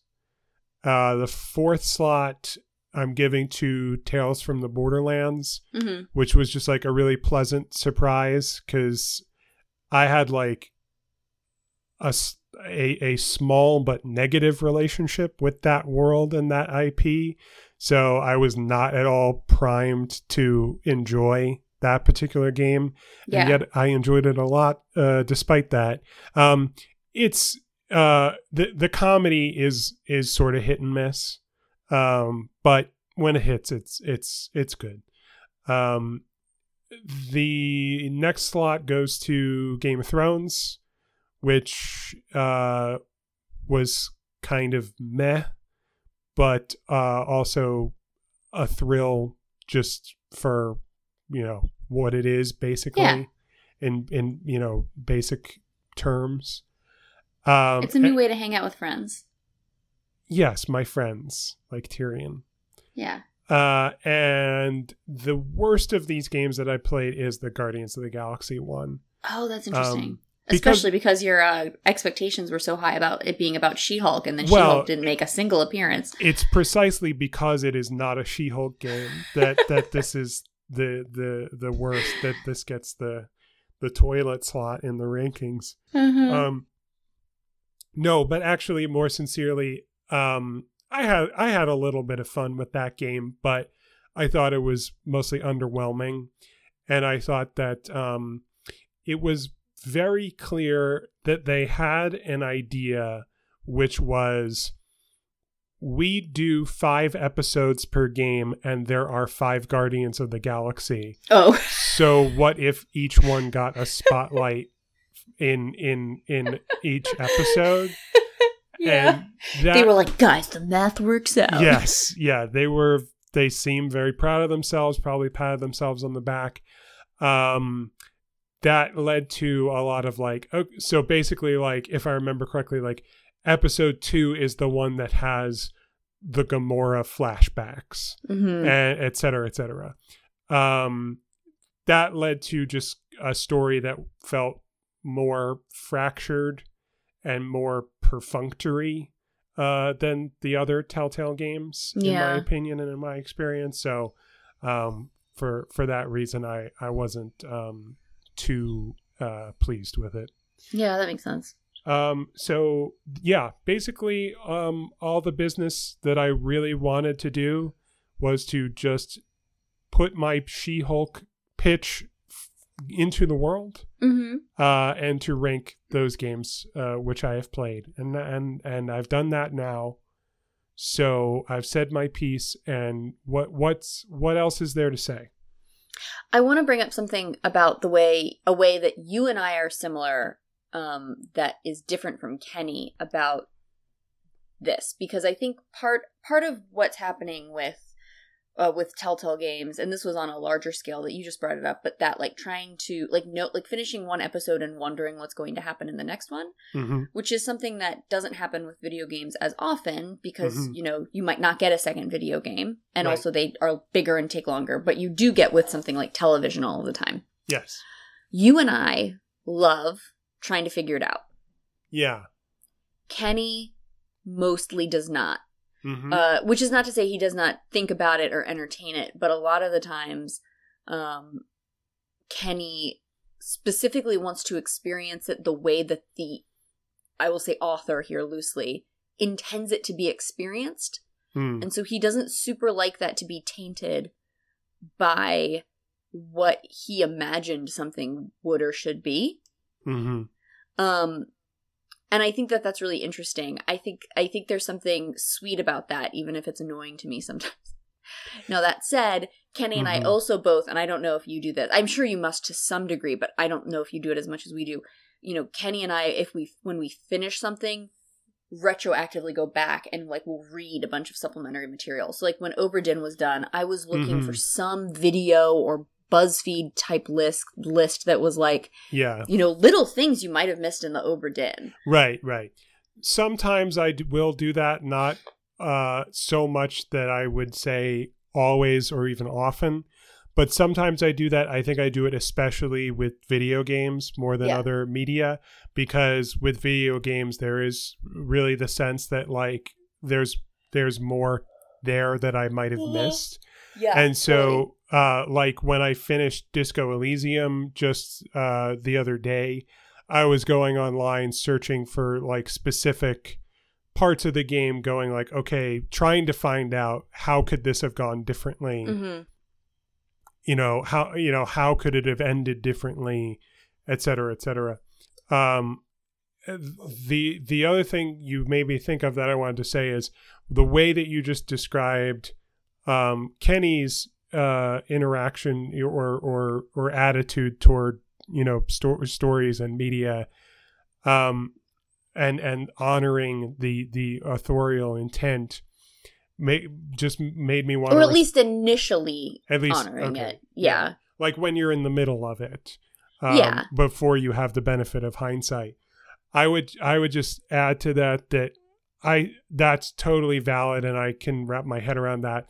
I think that there are a lot of cases where a, a, a, an episodic story, a serialized story, mm-hmm. is designed to, you know, with the intention of of of making you so eager to see what happens next that your mind will go wild oh, with the possibilities. Absolutely, yes. And and so um, like at this very moment, we there is one episode left in the current season of Better Call Saul, which we are watching and which is phenomenal. Kenny loves it. Yeah. And I won't spoil anything, but we just had the experience where when we just finished watching the most recent episode, and and this is, I think, a fairly common experience, I turned to Dana and I went, so do you think that they're going to have to do this? Yeah. Like, like, yeah. Do you, like, I, do you, do you see this going the way that I see it going? And yeah. then we just sort of compare notes. Um, I'm more prone to doing that than Dana is. Uh-huh. Um, but Dana is, is uh, most times willing to discuss it with me. Yeah. Uh, at least. And it's, it's kind of, it, it, it can be fun, in my opinion, to uh, speculate on those kinds of things. Yeah. And, and I just want to say, Kenny is by no means obsessive about this. It's just mm-hmm. that um, he has a, ten- he has a tendency and I have a tendency. And there have been times where he has said to me, I don't really want to speculate about this. I just mm-hmm. want to see what happens when mm-hmm. it happens. Mm-hmm. And I've been like, wow, but I want to talk about it. Yeah. Yeah. No, I've been there. Um, Was there anything else that you wanted that's, to add? That's all I have to say. Okay. I think that's that, all. That I just miss. I miss Monkey Island. Mm, yeah. And I am, I think that's the other thing. I really appreciated that you told me about Kentucky Route Zero and about mm-hmm. um, Oberdin. They aren't funny like Oh Monkey Island. I just remember laughing so hard that I cried playing Monkey Island. Mm-hmm. Um, but um, they make me feel the same way, and that it's like... Um, It, they just feel, I hate to use the word accessible here, but they just feel so like they were made for me. Like they feel so accessible to me. Like I, I'm not yeah. scaling a wall to play them. Right. Yeah. In the future, uh, we will continue to have a conversation that we've already scratched the surface of in our Pokemon Go episode mm-hmm. about um, what is a game and yeah. what counts as a game, mm-hmm. um, which is a conversation that has ha- been had multiple times on the How Did This Get Played podcast, which I've res- referenced before. Oh, yeah. Which is so entertaining that it is a podcast that I always listen to a new episode, like, right away. Mm-hmm. Um, but when that topic comes up, it is so frustrating. like, it is infuriating uh, yeah. to me to listen to it. But at the same time, I'm also still glad that they're having that conversation, because I would rather they did talk about it than than never talk about it. Yeah. Uh, even if I don't always agree with what's being said, and even if I want to chime in, but I can't because yeah. I yeah, am yeah. the listener of a podcast. um, okay. Uh, even though I have that nagging feeling like I was going to say something that I forget, uh, let's uh, say goodbye now. Okay, and, until and next Will, time. I'll see you so soon. Yes, see you very soon. And thank you for listening. And that means you, Liz, and also anyone else who listened. Good night, or good morning. Good morning, good night, good evening, goodbye. Love I you, Liz. I almost hung up the phone accidentally. Love you, too. Bye. Will is on Twitter and Letterboxd at youngest of one, and his website is william hoffacker dot com. You can find Liz at exclamate on Instagram, at exclamate underscore on Twitter, or on her website, elizabeth deanna morris lakes dot com. Our website is smug buds dot com, and the podcast is at smugbuds on Twitter and Instagram.